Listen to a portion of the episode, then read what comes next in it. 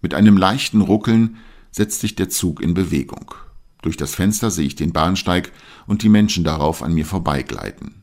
Ein paar Sekunden später hat der Zug den großen Bahnhof verlassen und schlängelt sich über viele Weichen und Gleise aus der Stadt heraus. Ganz hinten, in der Nähe von abgestellten Passagierwaggons, sehe ich ein paar Gleisarbeiter. Ihre knallorangefarbene Kleidung leuchtet bis zu mir herüber. Hinter ihren Körpern fliegen Funken durch die Luft. Die Arbeiter schleifen oder schweißen an den Schienen. Was für eine große Verantwortung, denke ich. Wo täglich so viele Tonnen an Gewicht rollen, ist der Verschleiß sicher groß. Mit ihm steigt auch die Gefahr von Unfällen. Also müssen Teile ausgetauscht oder repariert werden. Aber schon ein nicht richtig verschweißtes Teil oder eine nicht fest angezogene Schraube können ausreichen, um einen schweren Unfall zu verursachen. Wenn ich mit der Bahn reise, habe ich deshalb neben Fahrkarte, Smartphone, Tablet, Essen und Trinken immer auch eine große Portion Vertrauen mit dabei. Letzteres ist dabei ein immens wichtiges Gepäckstück.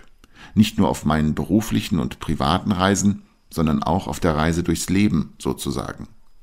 Es führt kein Weg dran vorbei. Leben kann ich nur, wenn ich anderen vertraue. Ich kann ja nicht alles selbst bzw. alleine machen und mich um sämtliche Dinge kümmern. Wenn mir der Arzt ein bestimmtes Medikament verordnet, dann muss ich darauf vertrauen, dass es mich gesund macht.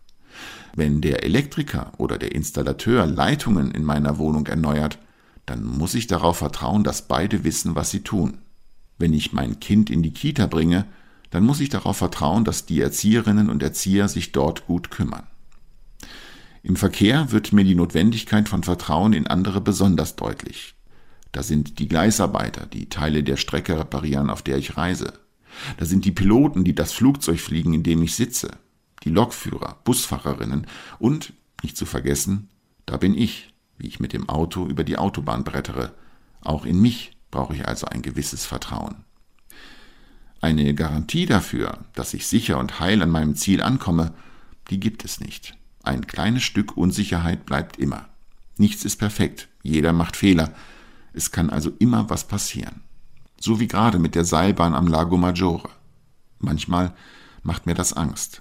Dann muss ich mich geradezu zwingen, an etwas anderes zu denken, weil ich ansonsten das Gefühl bekomme, völlig hilflos zu sein. Furchtbar und gefährlich. Denn sollte dieses Gefühl die Oberhand bekommen, dann würde ich wohl nur noch zu Hause sitzen und mich auch dort nicht vom Fleck rühren. Und selbst dann wüsste ich, auch hier gibt es keine absolute Sicherheit. Mit Leben hätte das nur noch wenig zu tun. Deshalb habe ich an meinem Schlüsselbund einen Engel. Auf jeder Reise ist der mit dabei. Er ist aus Metall, circa drei Zentimeter groß und grinst mich fröhlich an. Dieser Engel erinnert mich daran, was Gott durch den Propheten Jesaja gesagt hat. Fürchte dich nicht, ich bin mit dir. Weiche nicht, denn ich bin dein Gott. Ich stärke dich, ich helfe dir auch, ich halte dich durch die rechte Hand meiner Gerechtigkeit. Mit anderen Worten, egal was passiert, ich kann darauf vertrauen, dass Gott mich begleitet. Er ist nicht derjenige, der die Gleise repariert. Er fliegt nicht das Flugzeug und er lenkt auch nicht das Auto. Er ist der, der einfach da ist. Bei mir, bei meinen Mitreisenden und bei all den Menschen, denen ich vertrauen muss.